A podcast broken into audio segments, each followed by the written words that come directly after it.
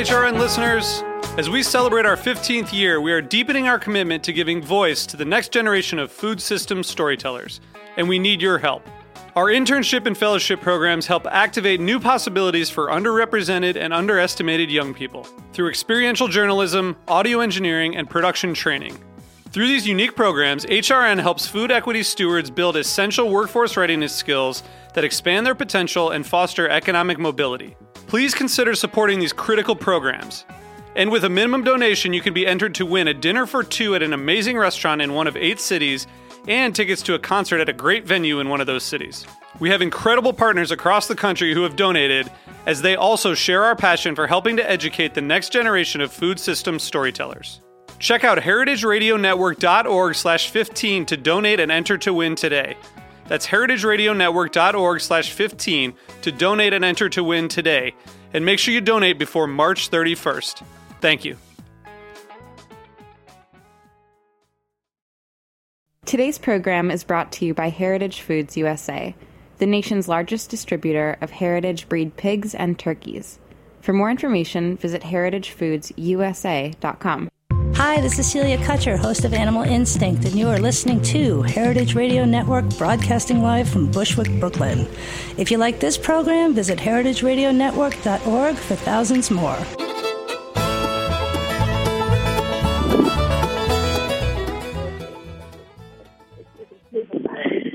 Hello, Greenhorns. This is Severin. This is radio, radio for young farmers by young farmers, but I don't know who I'm interviewing, so you better introduce yourself. Hi, this is Mary Moody. Hi, Severin. I'm over in Dubuque, Iowa. Hi, Mary Moody. Nice to hear from you.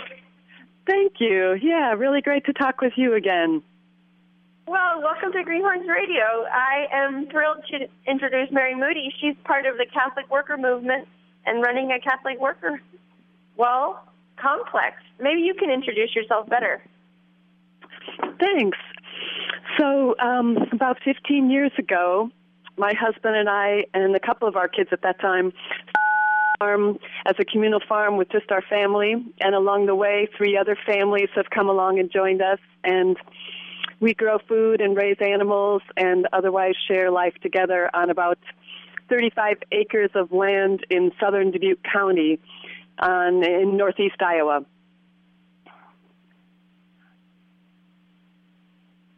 So, will you explain a little bit the principles of the Catholic worker and where it came from and what that means for your life together? Sure, I will. So the whole movement began in the Depression era, era 29, 31, and it started as an urban movement in New York City and came to its name by the fact that the woman who is credited as being co-founder had had a significant spiritual conversion to Catholicism and was looking for a way to live that out in a practical way, not just from the pew in church. And so um, she began by um, serving the needs of those closest to her in the city and started Houses of Hospitality soup lines and Houses of Hospitality and a newspaper that's still in publication in, in New York City, speaking on behalf of laborers, the jobless at that time and the poor, and then also helping to meet their needs. The other part of the vision was um, a back to the land movement that her co-founder, Peter Maurin, called a green revolution. And it was um, pointing to the idea that there's no unemployment on the land, that everyone is able to offer labor. We all need to eat. There can be this great ex- exchange of skills and work and shared living. And that part of the movement has not until just the last, um, oh, really 15 or 20 years been very much fulfilled. While there's about oh, 150 or more Catholic worker houses of hospitality around the U.S. and even a few outside of this country. The farm movement was much slower to get started, and we're one of three that's in Iowa and several that's in the Midwest. And you and I, Severin, met at the National Catholic Worker Farm Gathering a few weeks ago in Wisconsin, and we had people, you know, people from farms on both coasts of the states, and um, so we, uh, yeah, we come together. Not necessarily all of us as Catholics, but people willing to work on the land. Usually. Uh, respectful of um, sharing spiritual journeys, whatever our orientations might be about those, and um, living on and stewarding the land.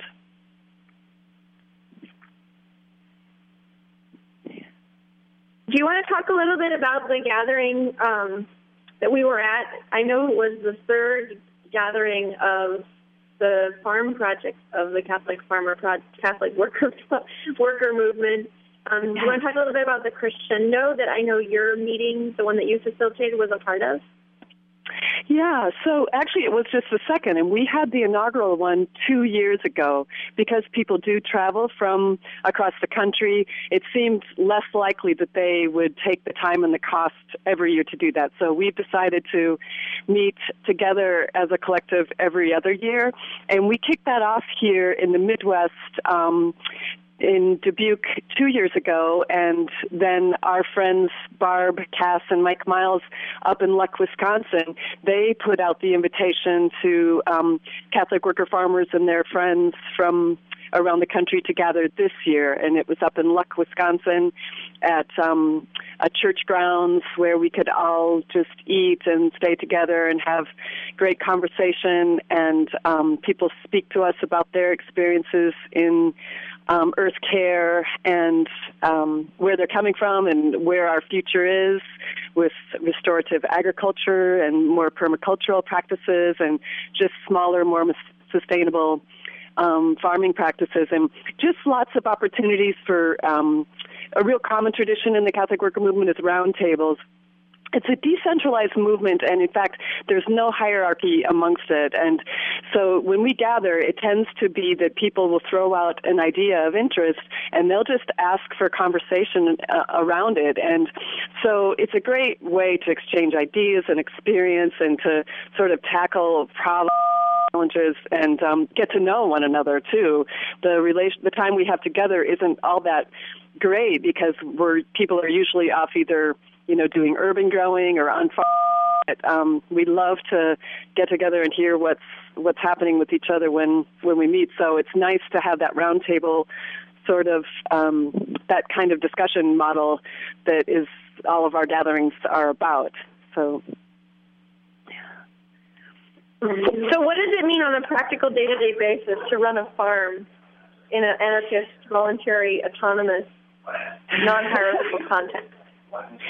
Well, for us, um, the eight of us who were here with six kids, you know, um, Rick and I had some time put in on the land, and so it means um, you know, sharing wisdom from elders or those who are founders, giving a place for that to be offered to the community, as well as opportunity for um, people who are joining to bring their new ideas and initiatives and um, their questions and challenge, and then just working very much from a consensus model um, we probably aren't the most efficient farmers. In some ways, we we try to um, prevent problems from happening, both in the ways we do things and the way we work with each other by, you know, talking things over and getting a plan, and and um, then having it be very collaborative. We just find that that's you know, in the end, that helps us to save time and projects move quickly and the season go, goes more smoothly. And so we um, are together in the mornings um, five days of the week, and that's formally we begin. We do begin in common prayer, and then just planning the day during the season, um, more um, specific planning about what needs to happen and who's going to head it up, and then who else can offer support. You know, we really try to play best on people's both what they like to do and what they do well, and then get with other people who want to learn or who um, you know just are happy to share in uh, whatever work needs to be done that day. So it's it's um, you know it's a, I guess it's something of a more relational dynamic that we live here on the farm, and um, you know really trying to let people give what they can give most joyfully and out of their best experience. And, um, you know, everyone sharing in the grunt work, of course, and the hard work on the hot days, and that too. Um, but yeah, our, our focus of really is, you know, growing a, a thriving community as much as the time and effort that we put into growing the food and sharing it with others and the education that happens on our farm too. We do a fair share of that as well.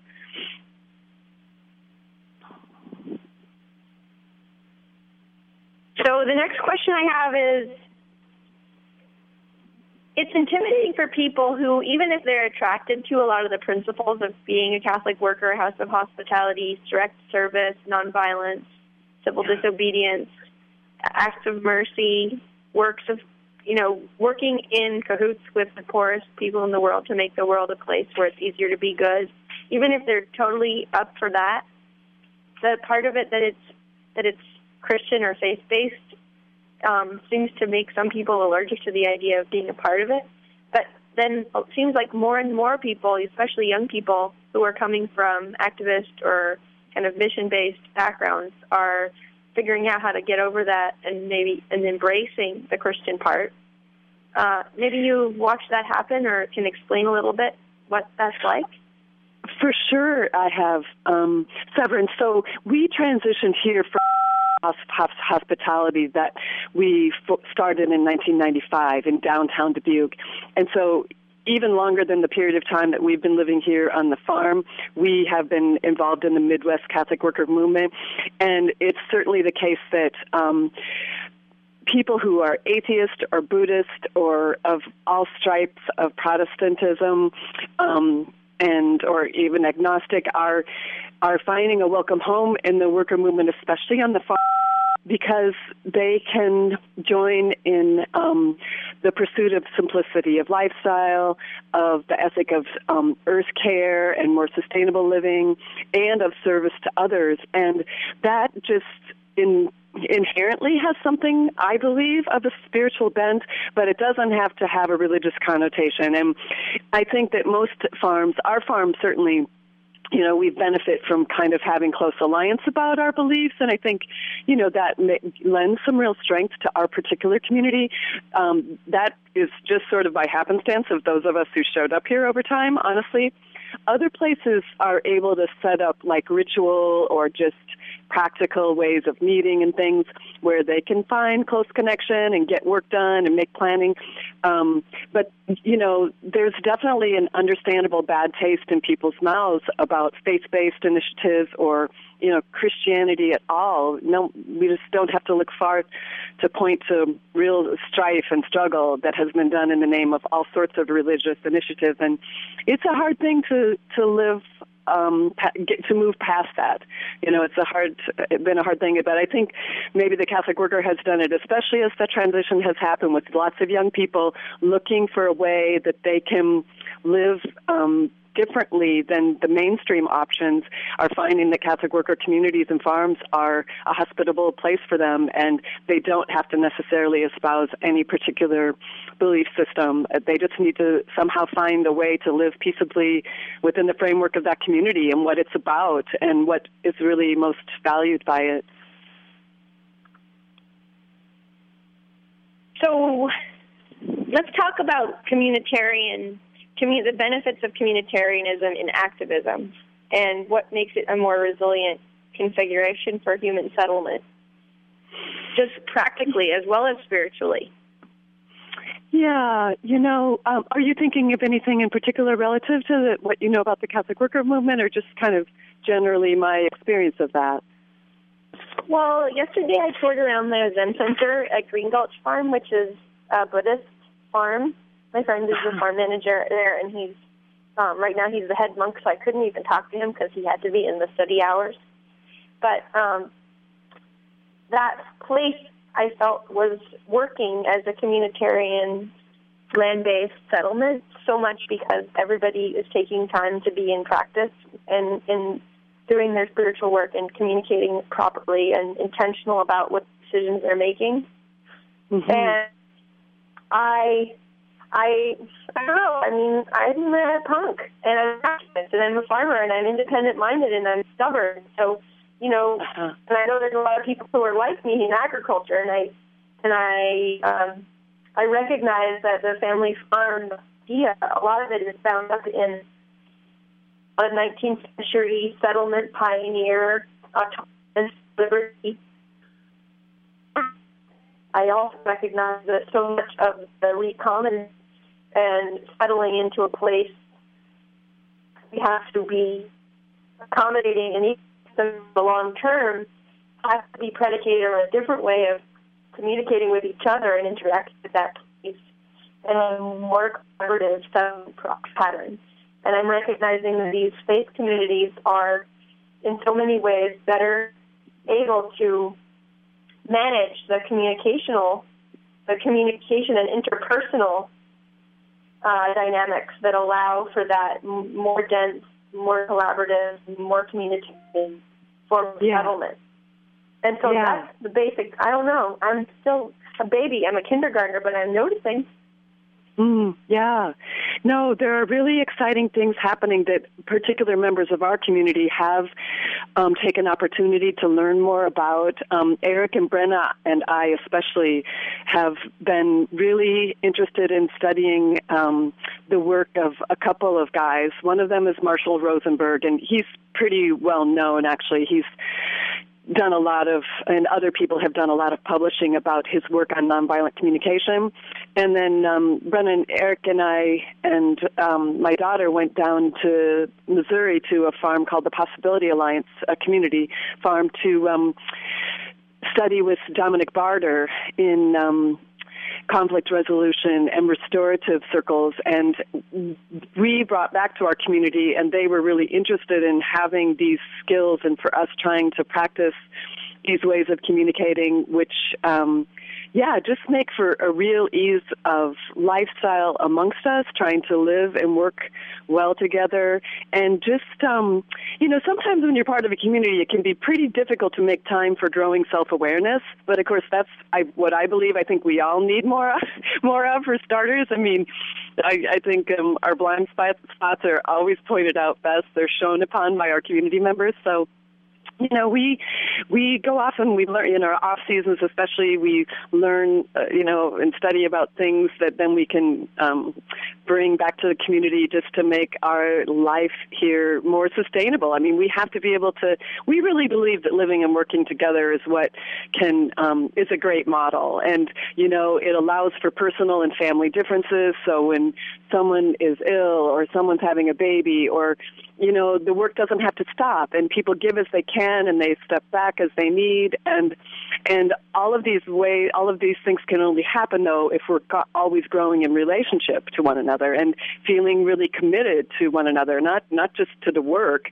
um but to one another in um sharing the work and the life together. And so um that's we really work we really work hard on that. We um it's and the you know the more we each of us do our own work of course then the less work it tends to be for everyone. But we have a weekly ritual of reconciliation. It's sort of fashioned after one of the catholic sacraments but it's a, just a way of clearing grievances and and not only that it's also an opportunity to just get us thinking about what each one brings and gives it's we offer apologies and um, we share grievances, and then we um, also offer affirmations. And it just is a way to really keep week to week our community healthy and whole. And and you know that if something's come up in the week that's really teed you off about what has happened or not happened with someone or with the situation that you know Friday you get the chance to either decide oh it was really nothing you were just having a bad day or this is something that I want to clear with someone and so that you know I can keep growing in relationship. And that's just part of our community dynamic. We think that if we want to keep doing this thing on the land together then we have to keep growing in relationship and so that has to take some time and attention too. So we that's part of our our farm work you should I, I guess I would say So this truth and reconciliation process that was invented by many people simultaneously around the world, recognizing that humans need yeah. to forgive in order to move forward. Yeah. How does that square with the indignation of injustice? Um, for for us as a community, like within our community, yeah, within your community, but also as a faith group, you know, you guys are working in charity against the injustices of the of you know global capitalism and the continuing violence. And I just yeah. wonder how I don't know. How does that? How do you integrate those, Yeah. those two sentiments of working for justice, operating out of a set of principles of justice that seem to be really incompatible with the way "quote unquote" the world works, Mhm. Mhm. And being Well- able to survive?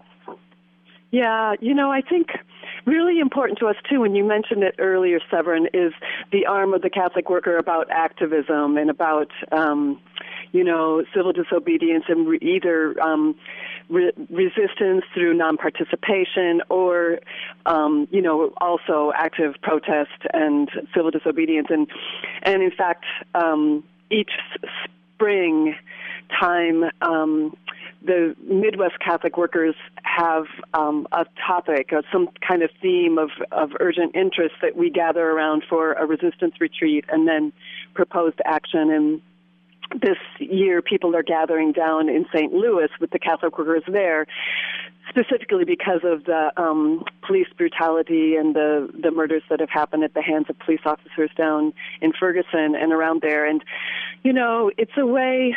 Um, yeah, it's a way that we, even as we try to keep peace amongst ourselves, we also try to um, confront the issues of social injustice and in our you know our own farm also has been about addressing issues of food equity and security even in our own you know Dubuque um, community and town. And we continue to grow and give food away to a shelter in town. And um, it's yeah yeah i um i don't have a really great head answer for that.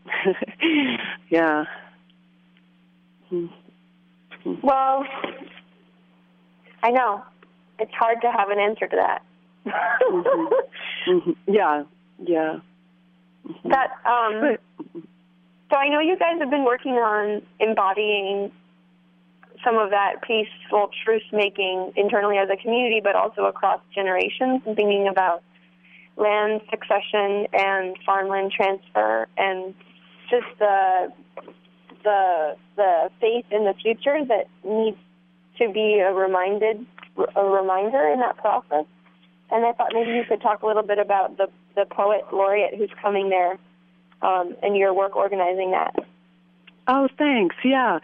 Um, I had personal interest having met Mary Swander about five years ago. She, during the last 10 years, has written three different plays, and one of them was a reader's theater, and in fact, Rick and I um, were a part of that, and it was called Farmscape. Mary is a, a English professor at Iowa State University, and she lives in Kalona, an Amish community nearby there. And she's an author and poet and a playwright, as I said. This year, she this past year, she was studying the issue of um, land transfer, agricultural land transfer in Iowa specifically, but within our country. And I know this is an issue that you're becoming more and more aware of too, Severin. But the um, the change of hands, the land swap that's going to happen just because the, of the age of our um, Iowa farmers is tremendous. And, you know, th- these are not small consequences when decisions like this are made for families to let go of land to whatever other sort of development besides being able to, to grow food on it. And, um, you know, there's just um, beginning to be um, some really um, I would say a real footing here in Iowa. It's kind of coming from the south and from the north of our driftless area. An interest of smaller scale, sustainable farmers of this next generation that your your greenhorns people embody, and it's um, Mary is a, is trying to take the urgency of the moment of this this um, succession of land that's going to transpire to bring um, young voices into it, to bring in awareness, uh, to build relationship between um, landed farm owners who will be making significant decisions about future land use and the young people who have ideas about um, carrying on in an, a, a kind of a newer sort of agricultural paradigm for Iowa. It, um, and so Mary is bringing um, her play to performance. The first time it'll appear in Northeast Iowa. She's been in the fall. She was down in Central and, and Western Iowa in different communities. The play will be performed here, and then there'll be a talkback session with the actress um, on Thursday, March 26th. The following day, we're partnering with um, the Iowa State University Dubuque County Extension Outreach and Education to have a letter writing, uh, a farm letter legacy writing workshop.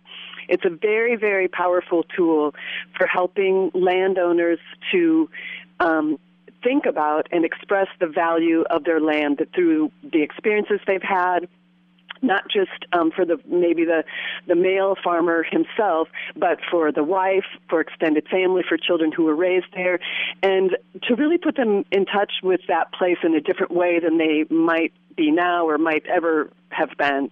And it also brings open um, many issues about how they would like for that to be stewarded going forward. And um, then that allows for opportunity for other voices, other roles, other actors to come in to help have that happen. And so we're really excited. This play is going to show on a Thursday night. Then Friday, the next day, um, Teresa Opheim from the Practical Farmers of Iowa is coming to provide the workshop. We're our, we've um, got a number of registrations from the tri-state area now, and I'm really excited to see that um, you know this may be shaping a different way of um, land use for our state going forward for the next generation and generations to come. Like I said, these land use decisions can be quite um, somewhat final. Um, depending upon the choices that are made, and so um, I'm really excited that the conversation is going to happen and the awareness on individuals, but also in our community part is um, going to be happening here just in, in another couple of weeks. So.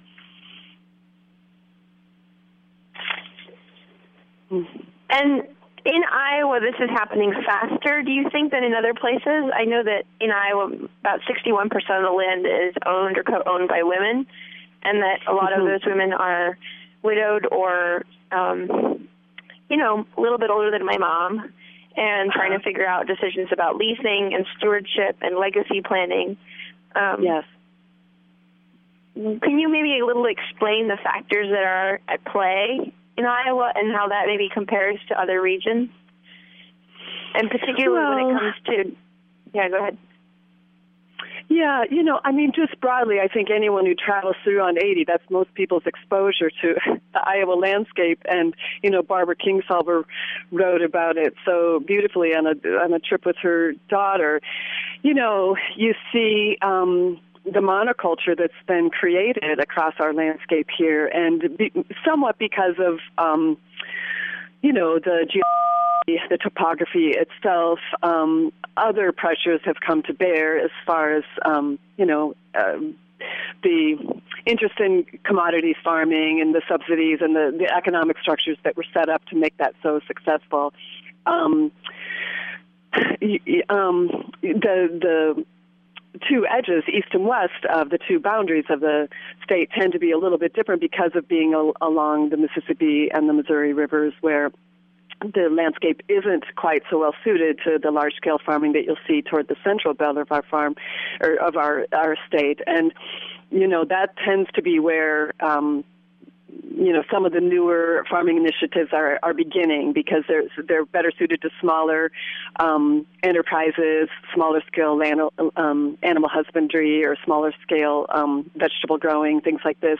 Um, renewal of the orcharding that was so prevalent in our state at one time and things. And, you know, the Seed Savers Exchange has been critical in um, some of this renewal, just to let people know about what food used to be grown here and why it isn't anymore. And um, I guess, um, yeah, you know, it's. Um, generations upon generations of what people have known, um, I guess, weren't really challenged because they seem to be working well enough. And now air and water and soil, just like is happening in other places. That's not different regionally, but um, you know, it's come to be it's becoming more of a bother than at earlier points, and it's beginning to to matter to people just through broader education. And when it at one point it was just felt to be kind of the cost of doing business, and people aren't willing to say that anymore, just in the name of you know the tall corn state. And so people's attitudes and um, values are changing, and um, slowly but surely, um, you know, even the oldest generations of farmers are seeing that something new can can happen, different different than what they knew. Um, it doesn't have to necessarily demean what has been their um, life's craft, but they can imagine the value of a shift. And um, I'm going to seg just a little bit into my work for having started the Dubuque Food Co-op and serving on the board for that because I've been in lots of conversations there with um, older farm farm folks whose children had convinced them to become members of the co-op when we were going to get it started. You know, you start by just getting shares and trying to get a nest egg of money to then go to the bank and say we need a bunch of money to open this grocery store. And I had many, many conversations with farm folks who said, "Oh, I've never even been in a co-op, but my kids are telling me that this is a good thing and that you know we want this." And so they um younger generations are influencing the the values. They're educating the parents and the grandparents about these things, and um, that's the best way it can happen. I think. I think that's rather than anybody subsidizing this happening for for young younger people to be saying this is what we want and this is better for us, and for the older folk to be open to that um, wisdom is just a beautiful thing. Yeah, and committing to engaging with the problems and the complications yes. and the logistics and the legacy planning and the paperwork and the accounting and the taxes in a lovingly yes. way.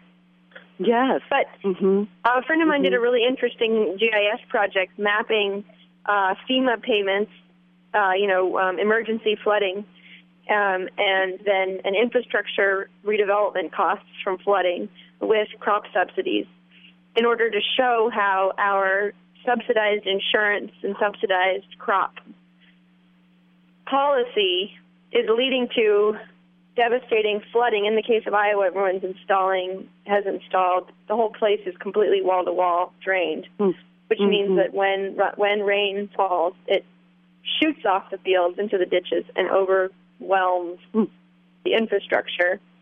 Um, you know, and we're spending billions of dollars backing through subsidized insurance a system of agronomy that is completely incompatible with changing weather patterns. And yeah. I know that you know we're talking about what are the factors that are leading to changing values, and I've, I've been watching with quite a lot of interest this lawsuit where Des Moines, Iowa, is suing its upstream counties for water yes. contamination.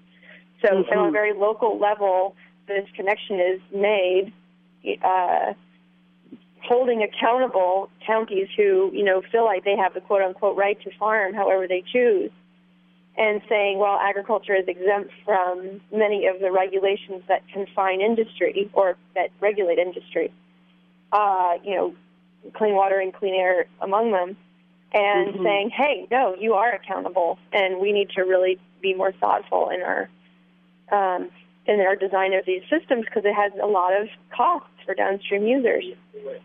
So yeah, and they should be like counted, right? These things are yeah. coming to a head. Oops, your turn. Mm-hmm. Yeah. Um, even more recently than that, um, uh, Severine, just in the last couple of days, there's been some real backlash because um, the Republican House in at the state uh, level here in Iowa is proposing legislation about letting um, uh, pork producers uh, hum, uh, manure management plans be they wouldn't have to be publicized anymore. So neighbors and counties wouldn't have access to what their plans were for those. And there's um, yeah, it's starting to matter. People are starting to engage in the process and um, you know take opportunity to safeguard against uh, the contamination, like you said, of our air and water. And um, this is all of our legacy, our common legacy, right? I've I've heard you say before, and people are starting to um, engage in ownership more more so, and it's a good it's a good powerful thing. So you have stuff coming up, you have events coming up, you have ongoing workshops and public days, and a lot of engagement and work. What um, what's your recommendation to some young people who are kind of interested and intrigued by getting involved in more of a spirit, spirit communities or committing mm-hmm. to deeper work, deepening their work, um, not only in agriculture but also in social activism. What would be some first few steps that you could recommend for our listeners? Well, um, my first recommenda- recommendation comes from experience myself in that there um, just cultivate the relationships with those who can support what your dream is and um, you know, we were able to get no interest loans on our land purchase and, and our house construction because we just um, found people who we thought would were friendly to our ideals. We built relationship with them over relatively short period of time, and then we were able to launch our farm project. And and there are there are those people. It's um, I think asking around um, circles of friends and in your communities, you'll find who those are. You all use the, the social media so very, very well and can find out organizations that can point you there. It's um, it's just all about relationship and the synergy that happens when people of like mind and heart come together to do this. It's um, I yeah, it sounds sort of cliche or maybe over romanticized, but I really um, believe in the power of the exchange of stories to get uh, to renew our land. I just really believe in it, and um, you know, inviting people to to to, to hear what your dream is, and um, you know, uh, um, and yeah, with with understanding where we've come from too, I think is important. I think it's um, it, it's there's a great circle. There's a great circle happening. I'm, yeah. Now is the time. So to learn more about the Catholic Farm Movement, um, Catholic Worker Movement, there's a book called Ways and Means. Is that it? No, Aims and Means. Mhm. The Aims and Means. Yeah. Aims and Means by Dorothy Day that explains a little bit. You know, what is the House of Hospitality? Why does the House of Hospitality matter? Mm-hmm what are the, some of the kind of core principles that people a little bit have been working along? And yeah. I thank you, Mary Moody, for joining us on this fast-paced information exchange. Thanks for the invite, Severine. Happy St. Patrick's Day to you. Happy St. Patrick's to you and to everyone who's listening. Please know we've got big time screenings at the Brower Center tonight on uh, land transfer. It's an hour land screening um, Hanna Ranch and Brookford Almanac tonight and tomorrow night. It's a doubleheader. And um, really wonderful panelists. Then there's the San Luis Obispo Grange, the Ojai Grange, um, and Grange Tour continues up into Oregon. Uh, we've got now eight Granges signed up for the Grange Tour in Oregon. I have also some interesting tour mojo in Maine. I'm looking for three, three women at least and maybe some other some men as well. In order to run a Grange tour, we need three committed humans. So if that might be you, get in touch. Office at thegreenhorns.net. Thank you all so much. Bye bye. Thanks for listening to this program on heritageradionetwork.org. You can find all of our archived programs on our website or as podcasts in the iTunes Store by searching Heritage Radio Network. You can like us on Facebook and follow us on Twitter at heritage underscore radio.